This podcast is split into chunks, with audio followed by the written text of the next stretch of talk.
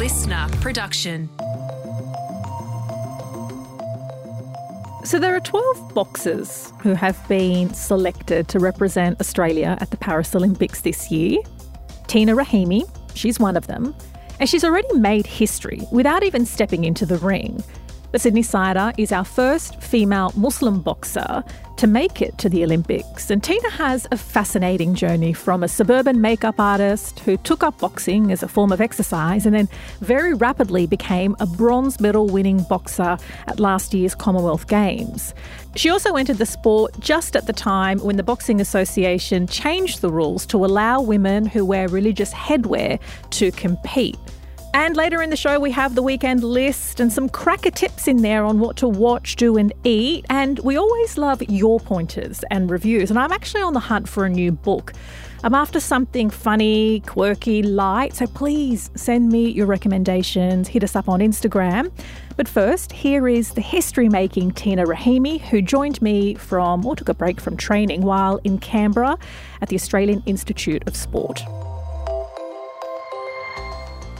Tina Rahimi, I can't wait to get to know you. So as the song from Sound of Music goes, let's start at the very beginning, a very good place to start. Tell me about your upbringing and where you grew up. Uh, well, I was born and raised here in Australia, in Sydney, in, at Westmead Hospital. Um, I grew up in Rydalmere, so it's just right next to Parramatta. Yeah, pretty much grew up with my father uh, since we were, I think I was maybe heading into year seven. So me and my three sisters grew up with my dad. Um, my mum wasn't in the picture um, back then. Yeah, but me and my sisters are, are all one year apart, so I'm the middle child, um, which is exciting. But yeah, that's just a little bit about myself. And were you encouraged to play sport? And I say that as someone who came from a very conservative family. You know, I grew up in Western Sydney and my dad was super conservative, you know, telling me things like girls don't wear shorts and girls don't ride bikes, um, using the, you know, the Arabic words aib, like rude or haram, you know, yeah. forbidden or sacred. Yeah. Did you grow up with those that sort of messaging as well? Um, no, I actually grew up in a really like non-religious family um, as well. So dad wasn't religious at all. I'm actually the only one in my family that wears the hijab. Um, yeah, dad was just really, he was pretty kickback, I would say. Um, encouraged us to play sport because my dad was actually a wrestler. He was, yeah, oh, right. pretty much grew up wrestling his whole life, um, even had a, a wrestling gym um, in Sydney in Leica. So um, he was really encouraging to, you know, for us to play sport and, and Uh, stay fit. So he actually put my sisters into swimming, and I wasn't really a fan of swimming, so I wanted to do something different, and he put me into soccer.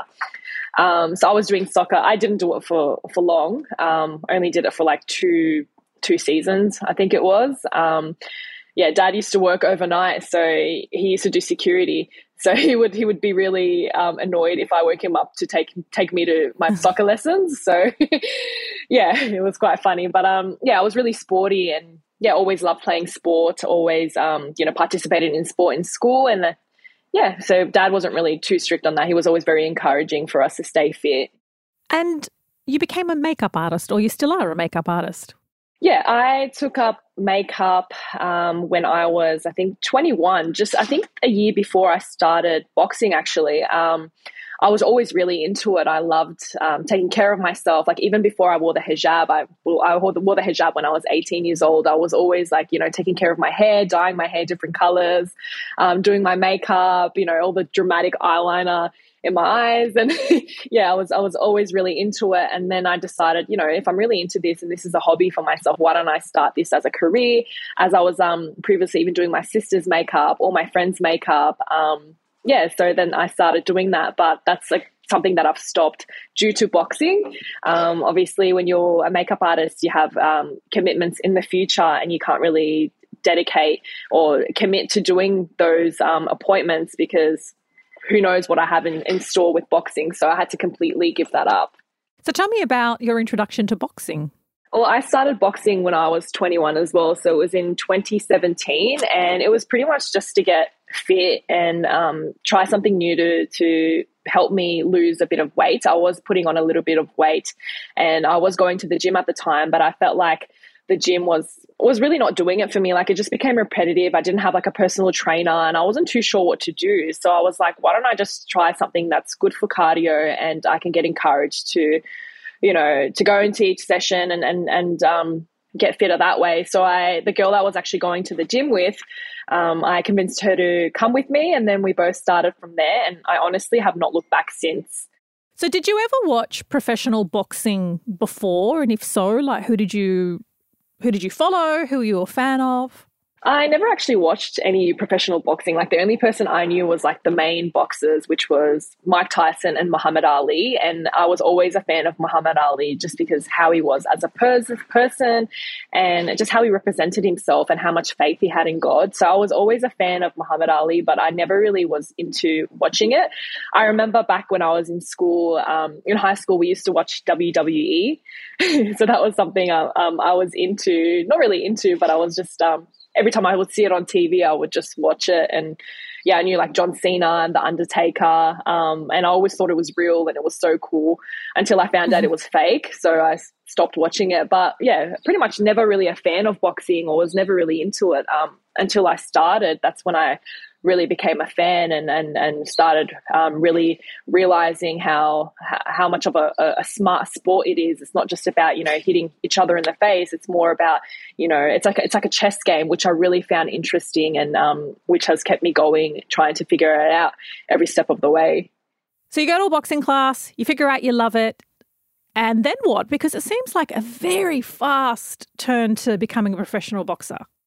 So um, I remember just loving my, my my classes, and I just um, I actually started off doing women's only classes, and in those sessions I felt like um, I was getting the hang of everything quite quickly, and um, I just felt like my technique was catching up, and I was like, oh, why don't I just try like a, a fighters class? Let me see how that is. And that was a, a mixed class with um, other fighters who've competed before. I started doing that, and I started doing some sparring, so some physical contact and sparring the other uh, other girls. I had, um, I felt like I was really uh, strong. Like I felt like I wasn't, I wasn't mm. afraid to go in to spar the other girls who had way more experience than me, and I just felt like I, I had no fear. I felt it within me. I, if I got hit with a punch, I was ready to go again, ready to show them that, you know, your punch doesn't. doesn't hurt me. I'm not afraid of your punch. So I would just keep coming forward. And um, after that, I remember I spoke to my coach at the time, and I was like, oh my God, I would really like to have a fight. I think I went when we supported a group of our fighters at that time. We went to um, watch them fight. And after that, I was so motivated. I was like, oh my God, this is what I want to do. And I want to dedicate time to have my first fight. And then I think within three months after that first fight night, I had my first fight. In, in total, I think I had only six months of um, training before I jumped in the ring. So what was the response from the boxing community and also your local community when you pivoted into Olympic-style boxing? Well, the response was actually pretty positive. I remember um, because you don't see like a hijab-wearing female, you know, do boxing. So um, I remember the response was really, it was actually quite shocking. Um, a lot of people would well wouldn't think that I would I was a, a fighter, like go walking into um, the venue and then getting ready, I would have a lot of looks. Um, people would be looking at me and, and, and just, I, I just remember getting a lot of looks, and I would, I was really shy back then as well. I was like, oh, why is everyone looking at me like that? As I'm preparing, like they would watch me on the pads, and you can just see them talking about me. And, um, you know, when it's rare to see someone who doesn't look like someone else doing something, it, people just, um, you know, you get a lot of stares, might not be negative stares, but, you know, there's all eyes on you, people trying to see, oh, mm. I wonder if she's actually any good. So I remember jumping in, I had my first fight, and um, I feel like there was a, a bit of a shock from the crowd because I was just um, going at it. I would say um, I I think I dropped the girl two times in, in like the first round. from from um, memory. So I really I remember feeling really, really strong. And this is a girl that's the same weight as me. So yeah, I remember um, a lot of people came up to me and, and were like, wow, like that was a really good fight. I think a lot of people did underestimate me, but I was so happy to go out there and show them, you know, that I am strong and I'm willing to to fight and to prove that that I'm a good boxer and I will be a good boxer. And just to give a bit of context, um, which may go to some, in some way to explain the looks that you were getting, uh, in twenty seventeen, the year that you began boxing, apparel restrictions were placed on female Muslim boxers. It wasn't until twenty nineteen that the International Boxing Association changed its rules to allow Muslim boxers to wear the hijab. So do you think that contributed to why there were sort of confused and curious glances?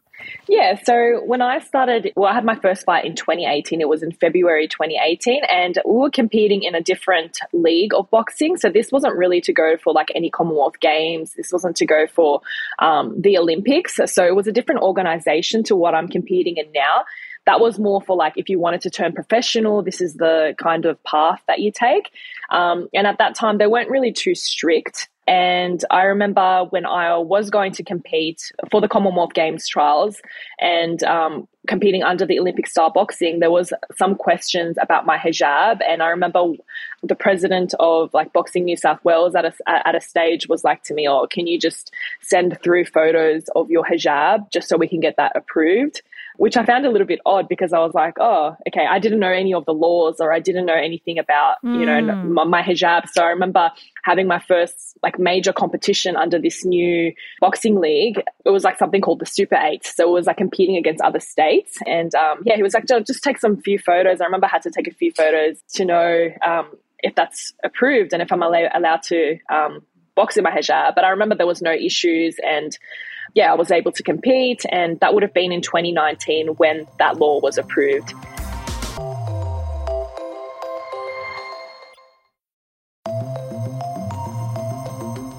And I'm fascinated by the pain and the injuries. Like, what's the worst kind of injury you su- you've sustained, or how long can it take sometimes to recover after a fight? Well, the most recent injury, well, I've had a, quite a few injuries. There's always injuries. There's minor injuries and there's major injuries. Like I've sprained my ankle. Um, I've, you know, they've hurt my elbows, my wrists. Like there's always injuries. But my most recent one would have been this over here, as you can see. Um, I yeah. was just, it was actually from sparring as well. It wasn't even from a fight. So yeah, I was sparring a girl from another gym and she wasn't wearing a headgear. Usually all boxers should be wearing headgear even during um, a sparring session. And I remember we both kind of, uh, my headgear was a little bit higher than usual. And because she wasn't wearing hers, we kind of clashed heads. So her head went directly into mm. my head, which split my eyebrow open. I had to get six stitches. Uh, oh. Yeah, from there. And it was annoying because I was compete- supposed to be competing the week after in Italy. Like flights were already booked. We were leaving with the national team. And yeah, well, it, it's it's quite funny because I actually did end up competing ten days after my wow. stitches. Yeah, so I, I got approved from a doctor over there. Um, it was healing really, really fast. Got my stitches taken out after four days. Was feeling really good. Ended up competing. Um, opened up again in the fight. Aww. And I was, oh, you don't understand how upset I was. There's so much blood. Yeah. With yeah. a with a brow bleed. Yeah. I, I was so dramatic. Like like if I can get you my coach right now to tell you how dramatic I was, she would be explaining it to you and just laughing. Like it looked like someone died in the family or something. That's how that's how much I was crying. From the pain or the frustration that you couldn't fight? No, it, it was it was no, it was just from the frustration because we were actually meant to be competing in Germany two weeks later. Like I could have just waited the extra two weeks, let that completely heal, and then have my proper competition in Germany. That was like the main competition. But I was so eager to fight. I was like, I need to fight. Like I haven't fought in a while, and you know, this is I'm overseas, I'm in Italy. I need to fight. Yeah. So I was like so eager to fight. Um, but yeah, I was just crying because I'm like, oh, now there's no chance that I'm fighting in Germany. And then yeah. we had our qualifiers, our Pacific Game Olympic qualifiers in six weeks. So I was thinking, oh my God, what if I need to do stitches again and I won't be able to fight at the qualifiers? And if it opens up at the qualifiers, I won't be going to the Olympics. It was so frustrating. But um, yeah, we didn't get it uh, stitched up. We, we actually got it glued up the second time. So I was happy because I was like, no, I don't want stitches. Well, it must be handy being a makeup artist who's also a boxer because I imagine you've got all the makeup techniques to cover the bruises and whatever it is that lands on your face. Yeah, well, I remember at the World Championships earlier this year, um, I fought um, she was an Indian representative as well. So I fought her, and um, she actually been, ended up beating me in that fight, which was upsetting. But um, I had a massive bruise on my eye. Like, it was so noticeable. And mm. if you saw me without makeup, you would see it was a big black eye. But if you, when I covered up, you could not see anything. So it was, it was so funny because um, I would walk out and I'd just be so confident. And then once I took my makeup off, I'm like, oh my God, everyone's like, how did you cover that so well? I'm like, you know, the perks of being a makeup artist. So yeah, it's, it's a good skill to have. You had the opportunity to train with Jeff Mayweather, and that is the uncle of Floyd Mayweather, who's the professional um, American, well, former boxer and now boxer boxing promoter. What was it like? It was it was really good um, to go to America and have that experience in with, you know, the uncle of Floyd Mayweather, and having to meet his dad as well, you know, Ford Mather Senior. So it was it was just incredible just to be there and get that experience in. You know, not many people can go to America and, and work with some of the best in the world. So it was it was really nice um, to be there, and for him to compliment me, telling me that I'm strong. I think that's just like drilled into my head, um, knowing that I got a compliment from him as well. So it was, um, yeah, really early on in my career, it was just a, an amazing experience to be there.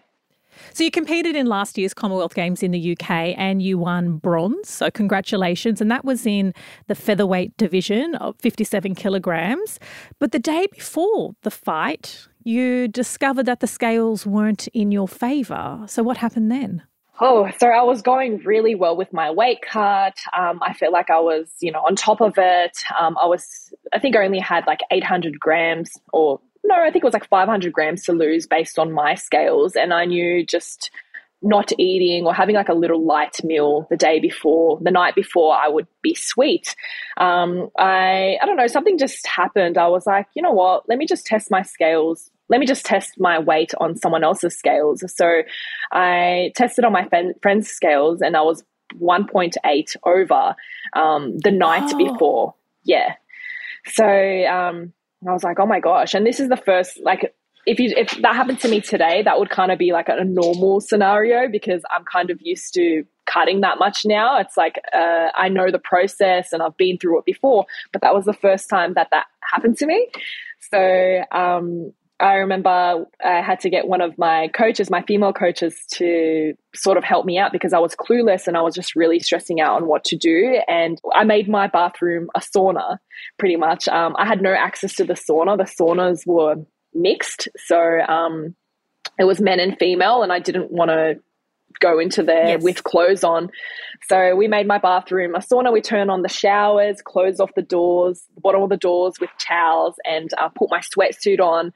Um, had my coach coming in there doing pads with me. So she was, um, me and her were just laughing, like, um, or like, I can't believe I'm doing this. So the plan was to essentially sweat it out, which I imagine is something that boxers do.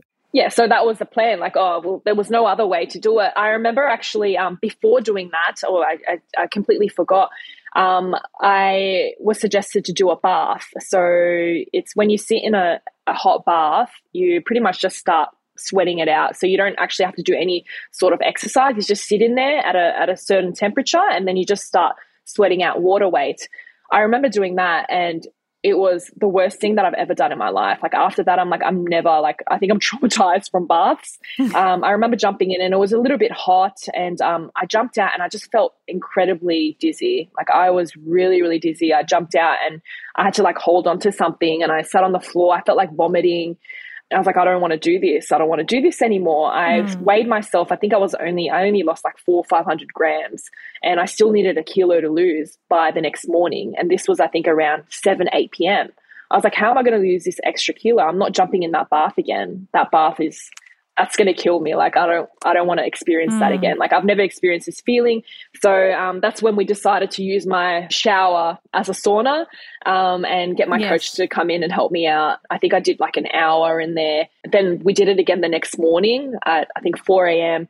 Um, I was up. I had to go, I had to do my prayers at that time anyway. So I was up, checked myself. I think I was like still like eight, seven, eight, seven, eight hundred grams over. Um, had to do another a pad session, so I was in and out, getting in and out of my sweatsuit as well, weighing myself consistently just to make the weight. So I just remember that being oh, one of the first and horrible experiences that I've had. But and you made yeah, the weight.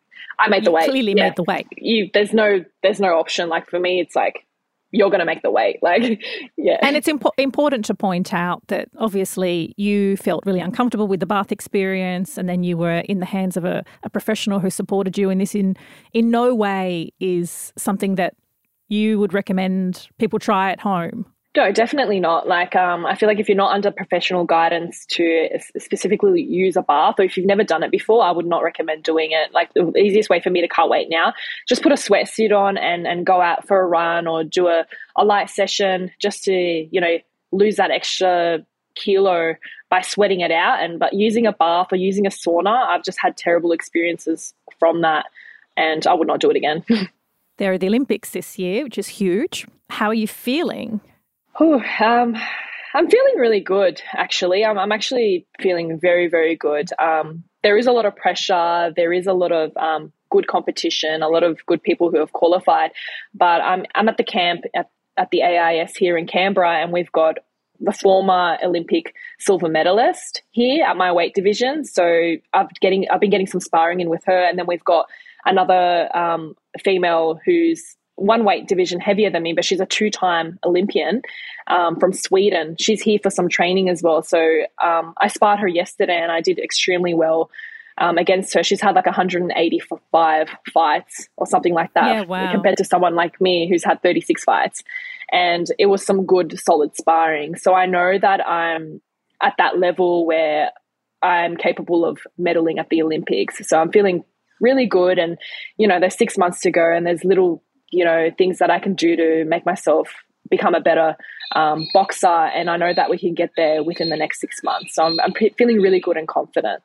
And so you've already made history by being the first hijab-wearing Australian boxing at the Olympics. Do you feel that that's enough, or is that not what a competitive spirit is? Like, do you go there going, well, it's great that I'm here, I'm going to give it a good crack, or you go there with the mentality of I have to win? It's good to have, um, you know, to be inspiring the next generation, and it's good to show people that anyone is capable of anything. But, you know, at the end of the day, I'm not doing this for anyone but myself as well. Like, I know that I'm a role model now in the community, um, you know, to a lot of Muslim women, and not just Muslim women, but women around the world, showing them that, you know, anyone is capable. But at the end of the day, I've, I've I've started doing this for me, and I'm going to be con- continuing to do this for myself as well. But obviously I just got to watch out um, what I do, and I want to be a good influence um, to myself and to everyone else around me. Uh, but at the end of the day, my goal is to go there and to win a gold medal at the Olympics, and I'm going to try to do whatever it takes. You know, there's only six months to go, and that's going to fly, and I need to make sure that I do whatever it takes to be standing on that podium. And it's um, mm. it would actually be a dream come true to be the, the first female to do it in history, to win a medal. No actual boxing female has won a medal at the Olympics yet for Australia. So um, for me to do that would just be an unreal feeling. So I need to make sure I, I do that. That's so exciting. I'll be watching, cheering you on, as I know a lot of other Australians will too. Thank you. I can't wait to, um, yeah, to be there and just to show everyone my skills and what I'm capable of, and hopefully um, excited to be standing on the podium and w- winning a medal for Australia. That was Tina Rahimi, who has an intense and really important six months ahead of her before she gets to the Olympic Games. So definitely watch that space. But it is now time for the weekend list. The wonderful Helen Smith, my producer extraordinaire, joins me. Helen, what have you got? Okay, my first recommendation this week is Love on the Spectrum, Season two on Netflix. Nice. I'm obsessed. I've loved Season one. I've watched the U S version. This is also based in the U S, but it's made by an Australian yes. documentary filmmaker. Well, so people who haven't watched mm-hmm. Series one or Season one, tell us what it's about. Okay, so the whole series is following young people living on the autism spectrum, mm-hmm. figuring out dating and their journeys on finding love, which is just so beautiful because it's a universal kind of feeling, mm. like wanting love, relationships. They're hard for everybody. Yes. But I think this show does it in such a great educational, interesting um, way. It it shines autism in a light that I don't think we really see that mm. much. And this season two does the same thing. It's the same format. They're all searching for love, but we yes. have a few new people in the picture. And my favourite, favourite person is Tanner. Okay. He is just gorgeous. He is the happiest, most beautiful soul, and he says his mission is to spread joy to others.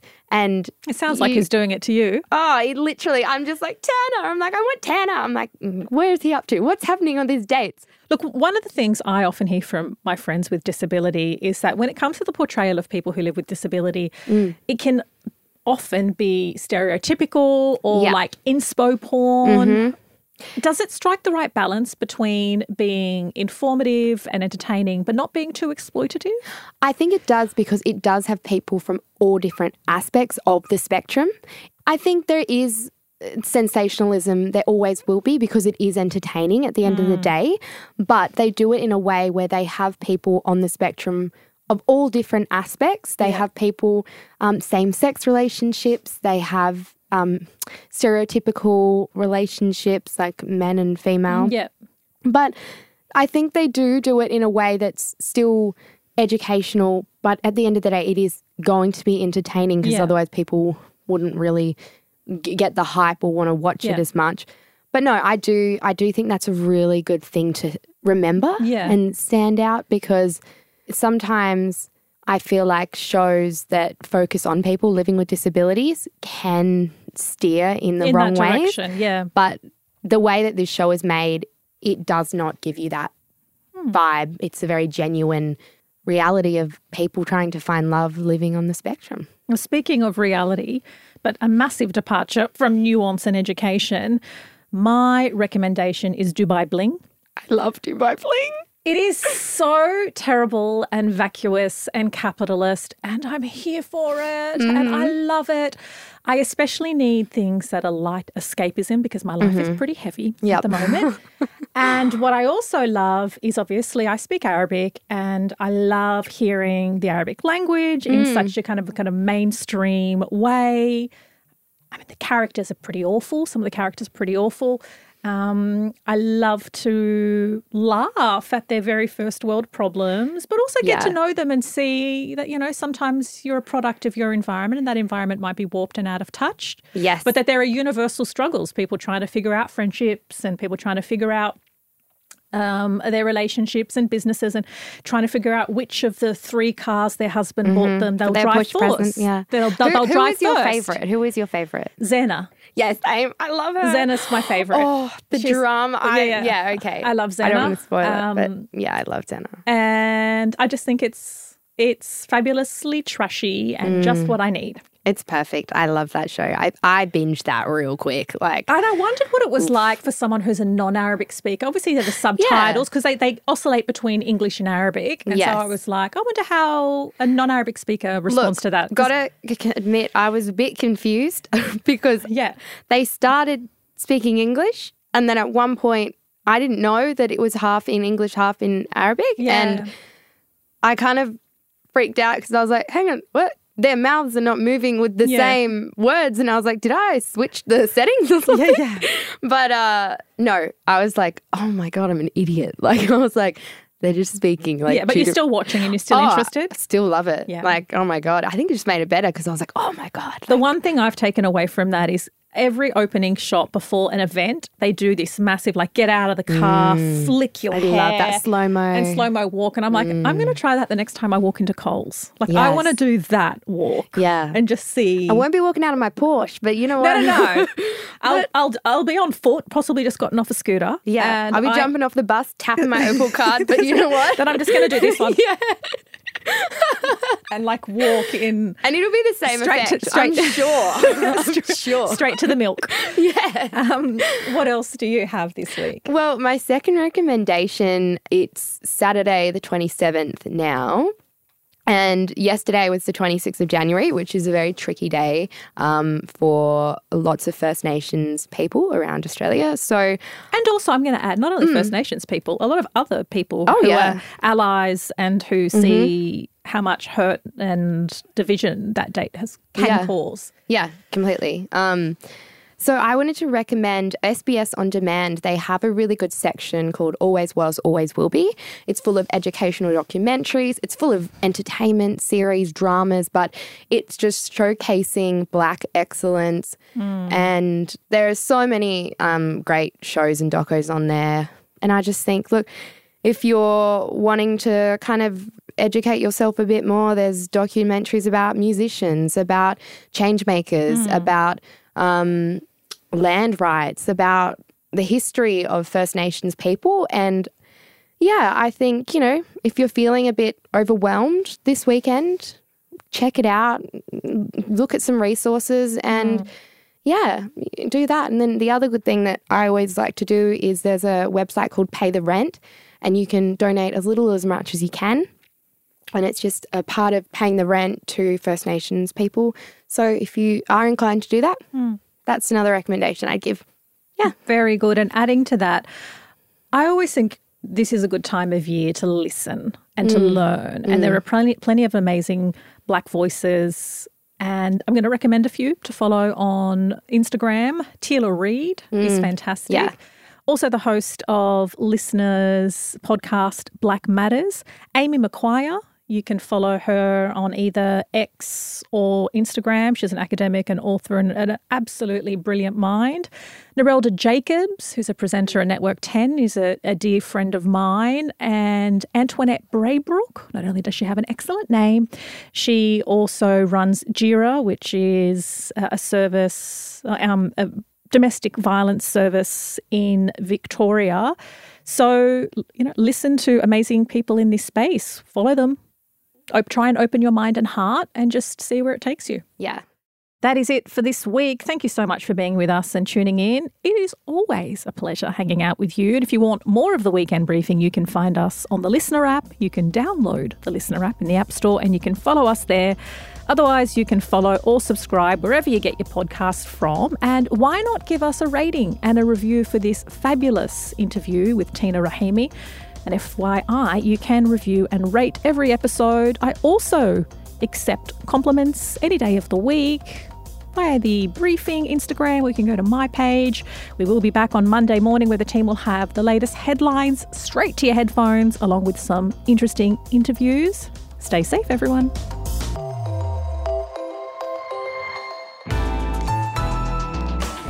Listener.